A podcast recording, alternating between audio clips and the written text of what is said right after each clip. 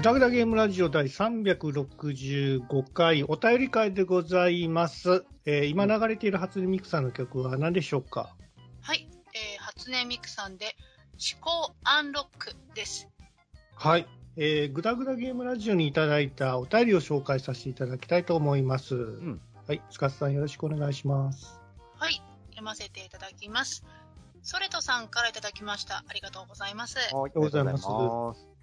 いつも楽しく聞かせてもらっています。先日は合気道教室に入門したことに興味を持ってくださり、ありがとうございます。さて、その合気道教室ですが、2021年3月に入門して、毎週日曜日に稽古を行っております。うん。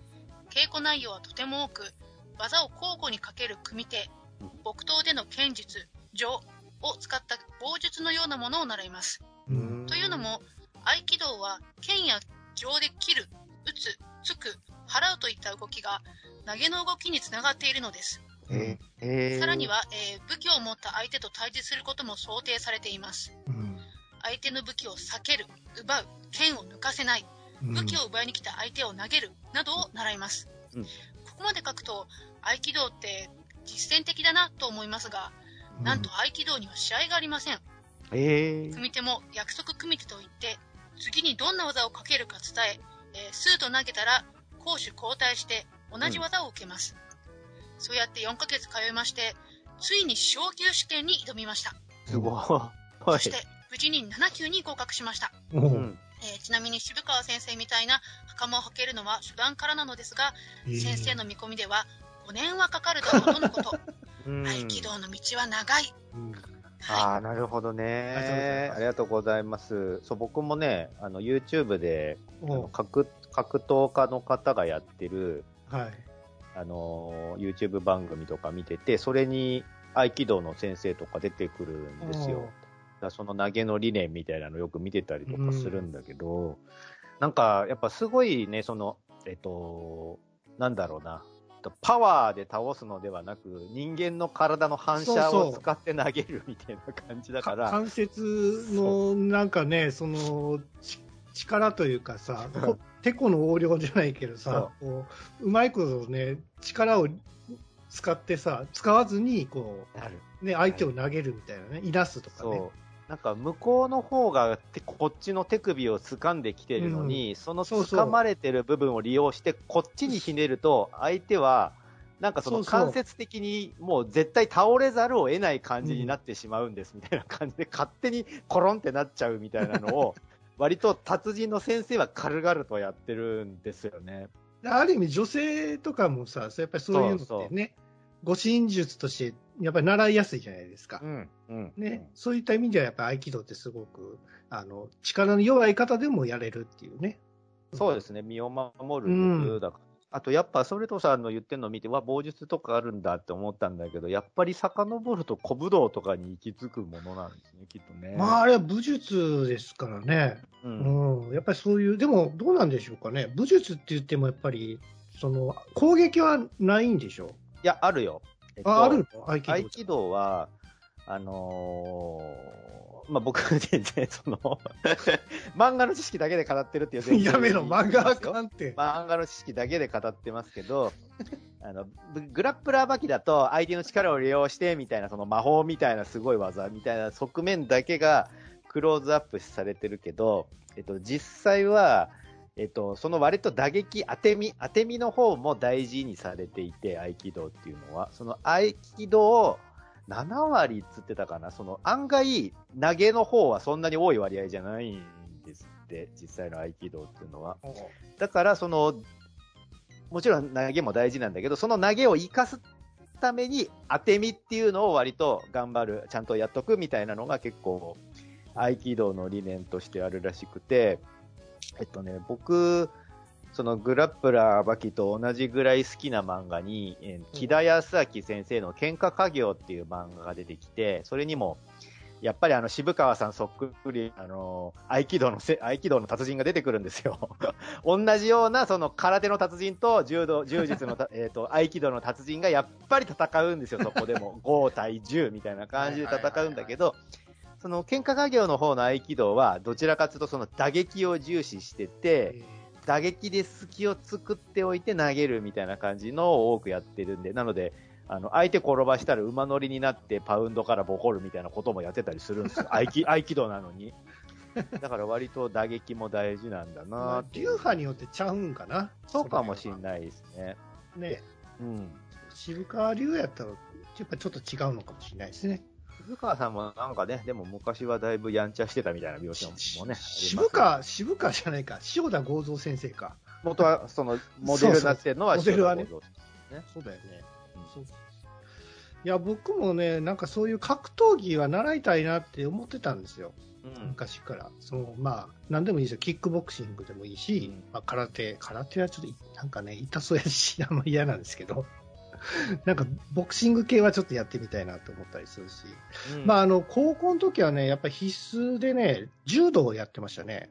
柔道やりますね。うん、柔道の時はね、もうなんか投げから始めなくて、やっぱ初めはこう、何、でんぐり返りじゃないけどね、前転でこう、でんぐり返って受け身取るっていう受け身の練。習からさせられるんだよね。そうそうそうそう。投げられた後にちゃんと頭打たないで、そうそうそうこ畳に手ついて、こうバシーってやってね。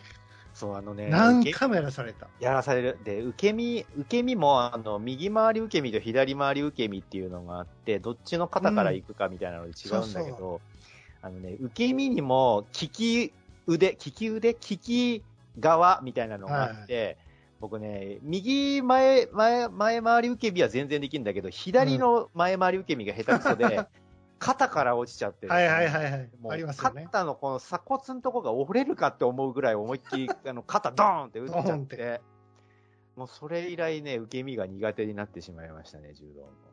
でもあれ、実はさ、その、重要というか、生活する上でさ、やっぱり受け身って重要やね。なんかほら大事だと、思うよ。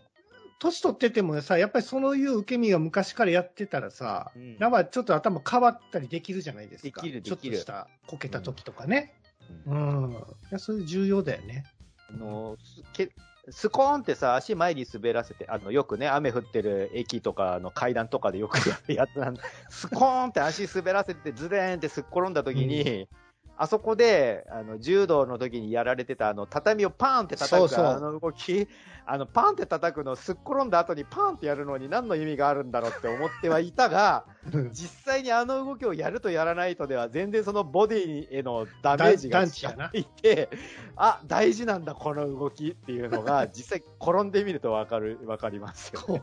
う転びたくはないけどね。受け身大事なんだやっぱりって思いますよね。やっぱりこう、頭重要やね。大事。うんまず頭、カバン。頭かそうそうそう。まあ手とか足とか骨折れてもさ、治るけどもね。やっぱり脊髄とかさ、頭っていうか一番重要やからね。あですかね。そうそうそう。受け身は重要。うんうんはい。なのでちょっとね、ソレトさんもね、あの、袴姿をぜひ。いや、この、袴ってほら、9はあかんねやろ。段に行かないあかんねやろ。そうそうそうそう、段。長いよ。うん7級に合格って言ってたから、結構長い旅やで。うんそう、あのー足さばきですよ。足さばきを隠すためにね、袴を履いてるあれ、あれやってほしい。あの、渋川先生がやってたあの、親、親指、足の、親指で相手の足の甲をぐー踏むやつ。動けんっていう。えーそのシンプルな動きで動けなくなる。あれ、ええんか？やっても。いいんじゃないの？秘術ですよ、秘術。そうかな。今度ある？釜、釜とかないんかな？釜武器みたいなやつ。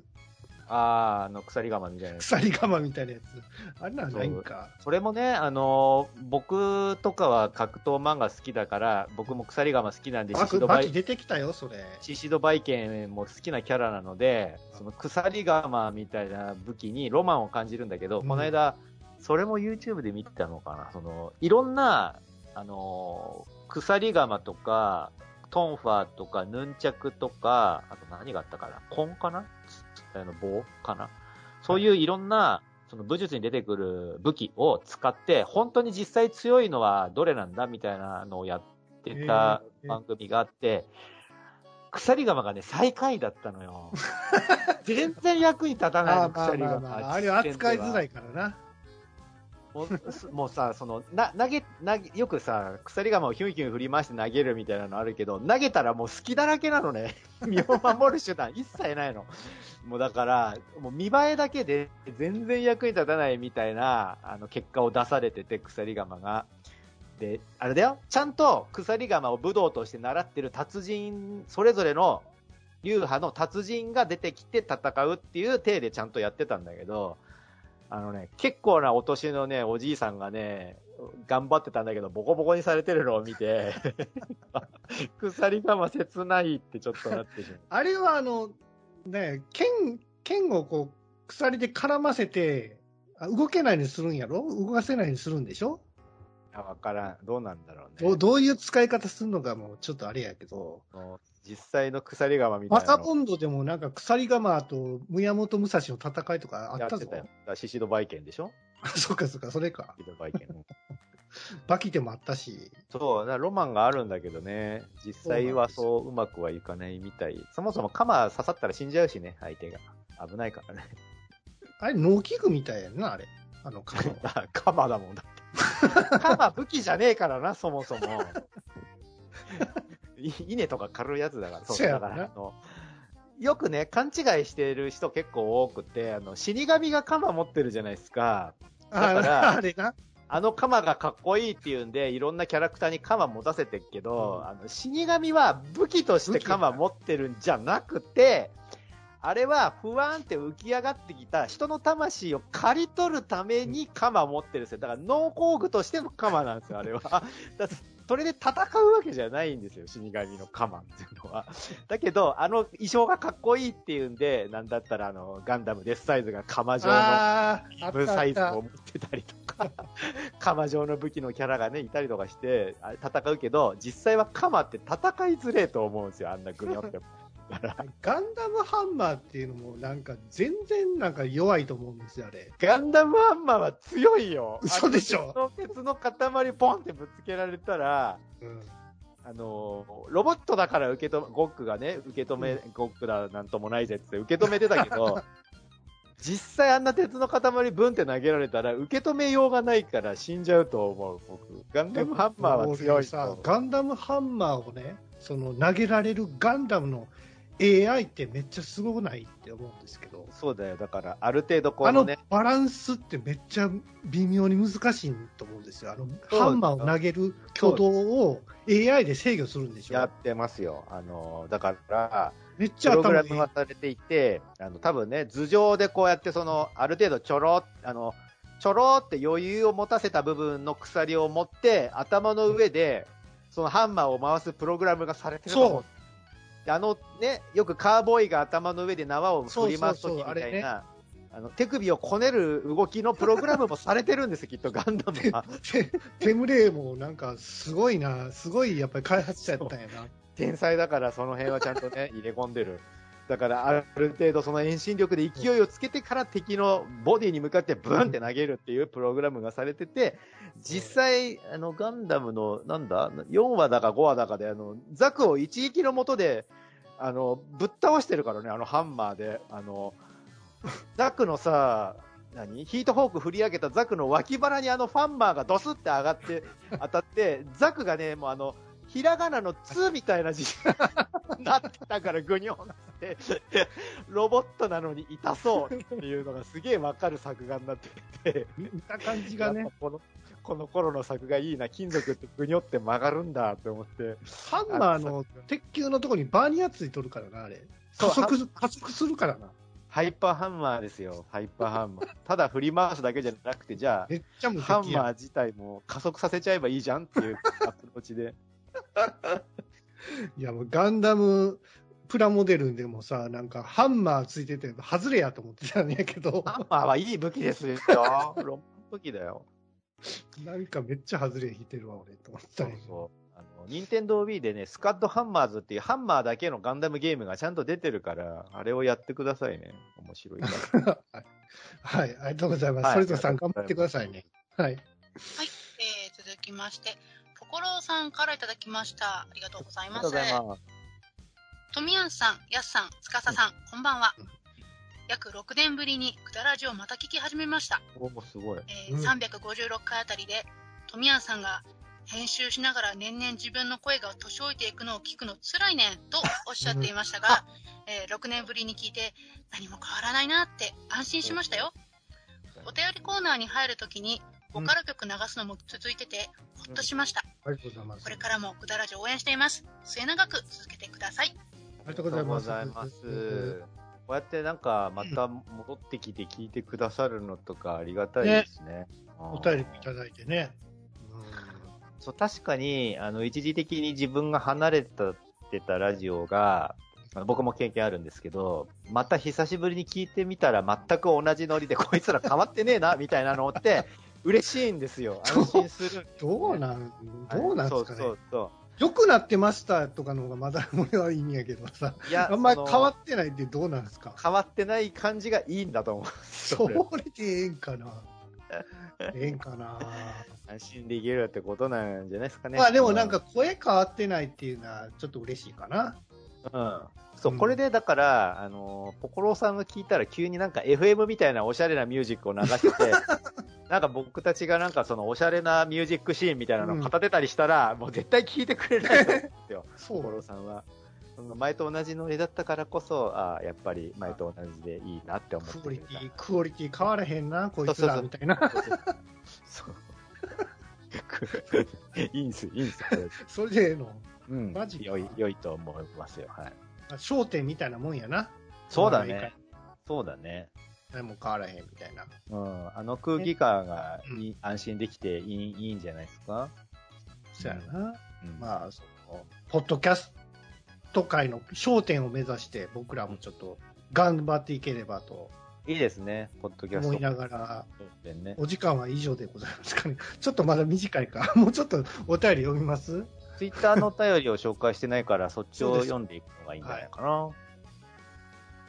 はい。えっ、と、えっとねツイッタ、ー仕様え変わったじゃないですか。ほい、ほい。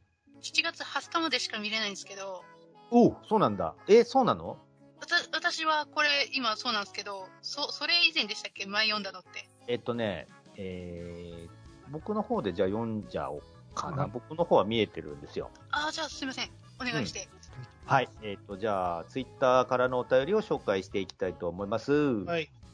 はいい。えー、1つ目は7月12日、日付いらんか。別に。えー、ガチョウさんからいただいてます。ありがとうごありがとうございます。ありがとうございます。あの、以前僕が言ってたモバイルファンの話だ。モバイルファンの類、えー、うちわの考えと同じですよ。風の有無で全く違うでしょ汗が蒸発する時の気化熱で涼しいんだから、えーそれを促す働きがあるのとないのとは全く違うと思います。あと、ファン付きのジャケットはクーラーなんてついてないですよ。ファンで、えー蒸気の作用を作っているので涼しいんです、とのことです。ね。やっぱトミヤンが言ってた、あの、別に涼しいわけじゃなくて、ただ単に風を送り込んでるだけ説ってことで。また俺の、俺の方が正しい説を言ってたわけやな。まあ、まあ、富谷さんが間違ってなかった。そうやな。俺は、でも僕、俺は間違ってない。あの、涼しい、そのアタッチメントみたいなのをつけるタイプもどっかで見かけたんですよ。その背中かどっかにい。や、それは知ってる、それ、それは僕も知ってますよ。鉄板みたいなやつ、あれやろ鉄板なのかわかんないけ鉄ど。板やな。鉄板じゃないと思うけど。それで涼しいのを循環させてるから涼しいんだって俺は思ってたの。だ実際はそうじゃなくて、うん。僕もこの後、その、何？えっ、と、えーなんだっけな、えっ、と、その、なんとかジャケット調べたんだけど、一通り。うん。やっぱそのファンがついてて、うん。中を空気が循環させることで、その汗がたまらないっていうか、汗が蒸発して、それで、えー気化熱が奪われるから涼しくなるんですっていうことですよね、多分ね。うん。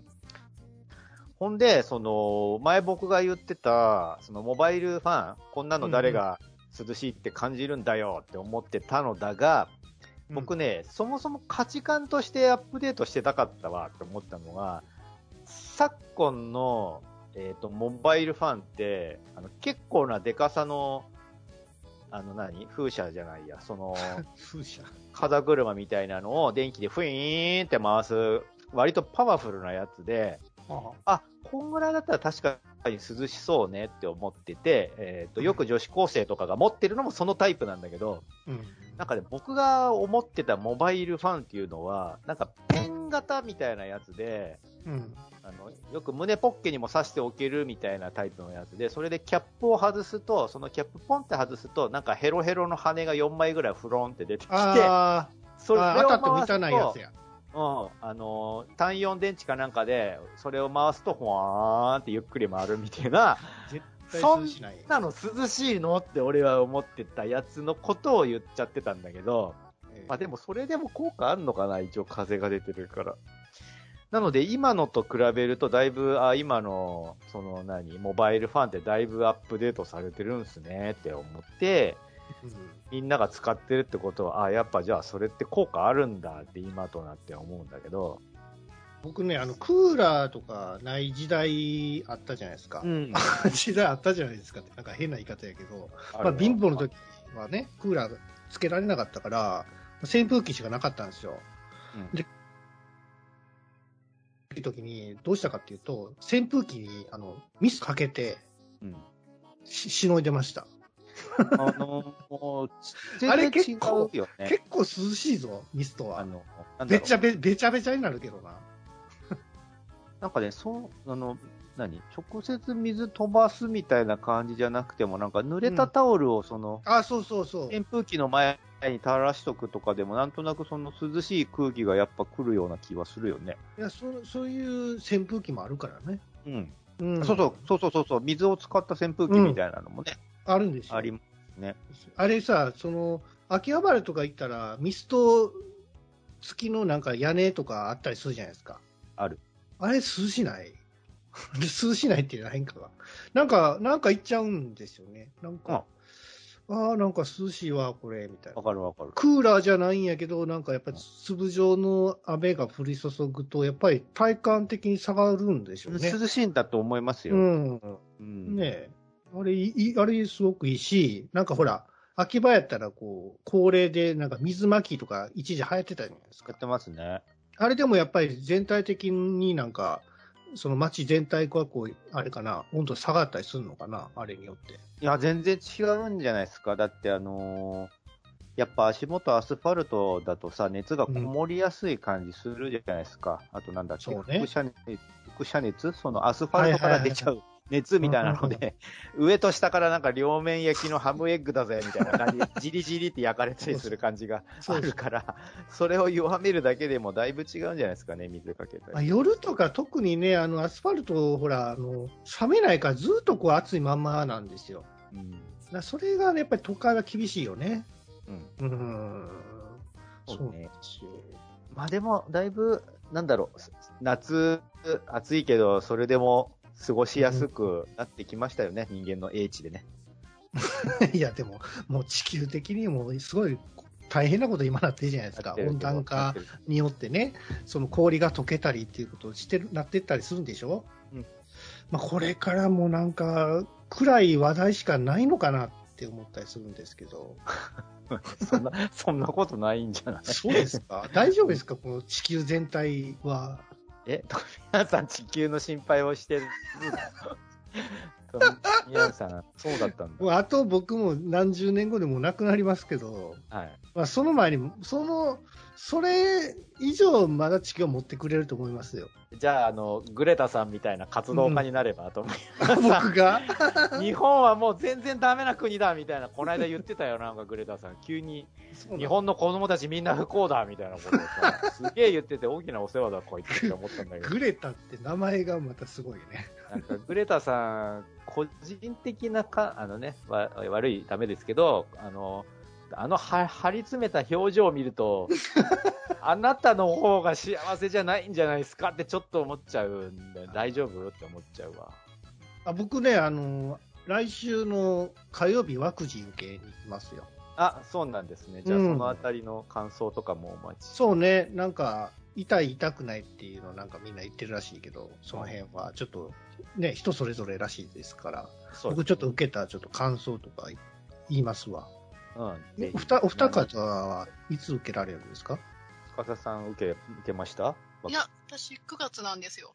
おおもうでも決まってはいるんだね。そうですね。ただちょっとモデルナなんで、うん。ちょっと怖いってところはありますかね。でもえー逆逆にモデルナの方がいい説出てきてるよ。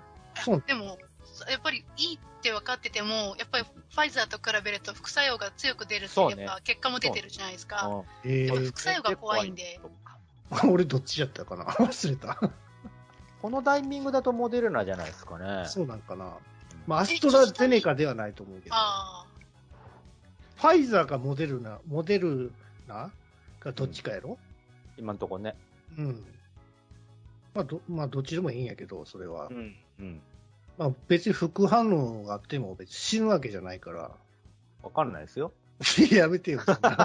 でももしかしたら、なんていうか、あ穴、穴、あの、アナキラシーショック。アナキラフィそうシそうそうそうそう。な？うん。蜂に刺された時になるやつ。そう、出ちゃうらしいですかね、出る人。いや、別に俺、蜂に刺されても、なんともなかったし。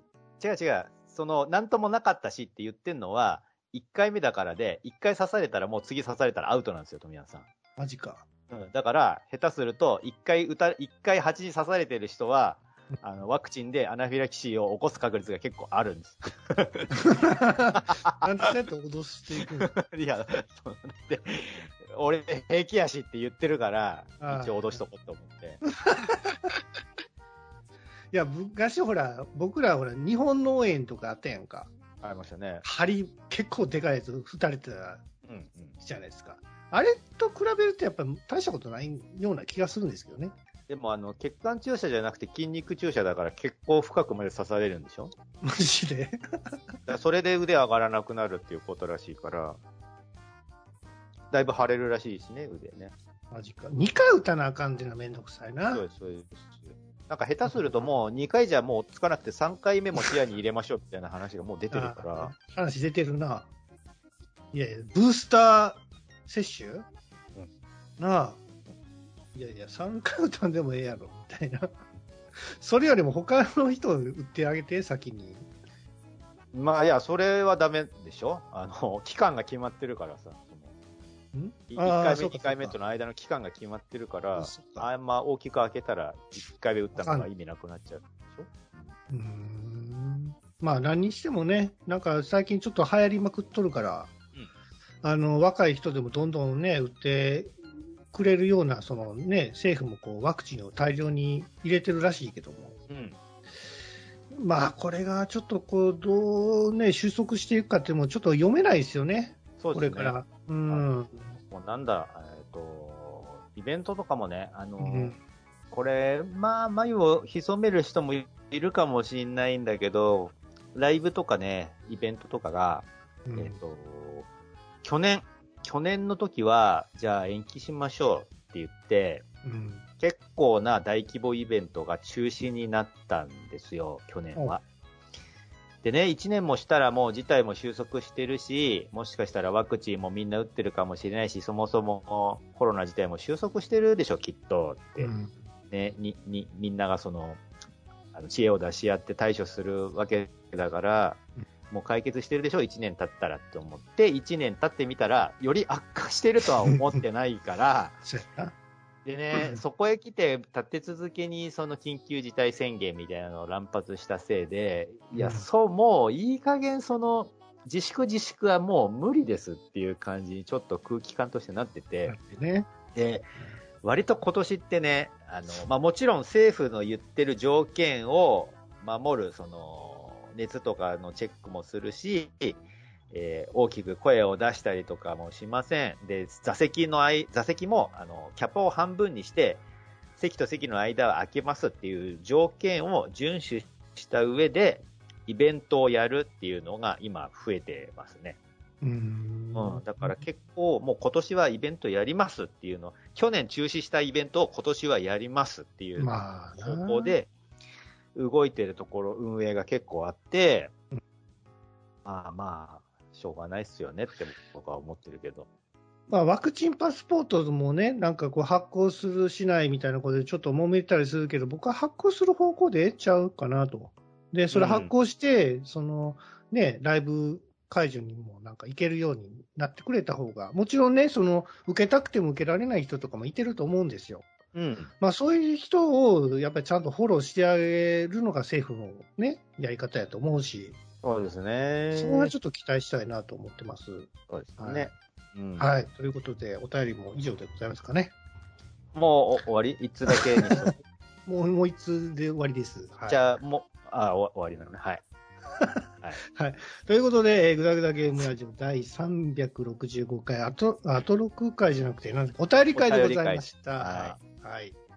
えーとですね、そうですね、最近あの、僕あの、ドトルコーヒーの、うんうんホットドッグ、あ好あ、きでいいですね。美味しいよね。あれ、めっちゃうまいんですよ。で、なんかこう、アイスコーヒーと一緒に2個買うんですよ。うんそした、ら、店員 毎回なんですけど、店員さんに、あの、一つでいいんですかって毎回聞かれて、なんか、なんか毎回聞かれるのすごい嫌だって思ってるトミヤンと、あえ、一つでいいですかっていうのは、ホットドッグ一つでいいですかって違うんですよ。ホットドッグ2個頼むからさ、アイスコーヒー1個じゃないですか。2人分やかああ、そら、もう1ういうこと。個頼めへんのみたいなこと言われるから、それめんどくさいなってずっと思ってるんですけど、なんとかならへんですか、それは。ああ、なんなんだろうね。ね。なんかでも、あ、あるんじゃないですか、その、レギュレーションというか、決まりで、ああ、忘れてはるかもしれへん。うん、確認親切心、な親切心で言ってるんやけど、うんああいうのは大食いっていうかさ、ちょっと量多めに食べる人にとっては迷惑なのかもしれないじゃないですか。そうだね。ね。うん。そう、前、伊集院さんがさ、あの、松屋かなんかに入ると必ずあの、お弁当大盛り無料ですけどどうしますっていうのを聞かれて、お前俺がデブだから聞いてんのかって言って、いつも、あの、うん怒ってたんだけど、そうやな。あれは、大盛り無料の期間は誰にでも聞いてるので、デブな人に限って聞いてるわけではないから、お前俺の体を見て言ってるだろうっていうのは筋違いな怒りなんですよ。ネタで言ってんだろうけど。って思ったやすと、えー、全然関係ない話ですけいいよど、えー動画配信サービス一つ入ってるんですけど、ううんーん、ちょっと見たい動画があるから、もう一つ掛け持つか、いやでもと思ってる井上司でした。おー、何入ってるの？私は今のところはフールですね。あ、そうなんですね。フル高くない？安いですよ、まだ。ああ、そうですか。えー、まあまあ、その辺の話は後6回ではい。させていただきましょうかねはい。はい。それでは皆さん、さよなら。はい、さよなさよならら。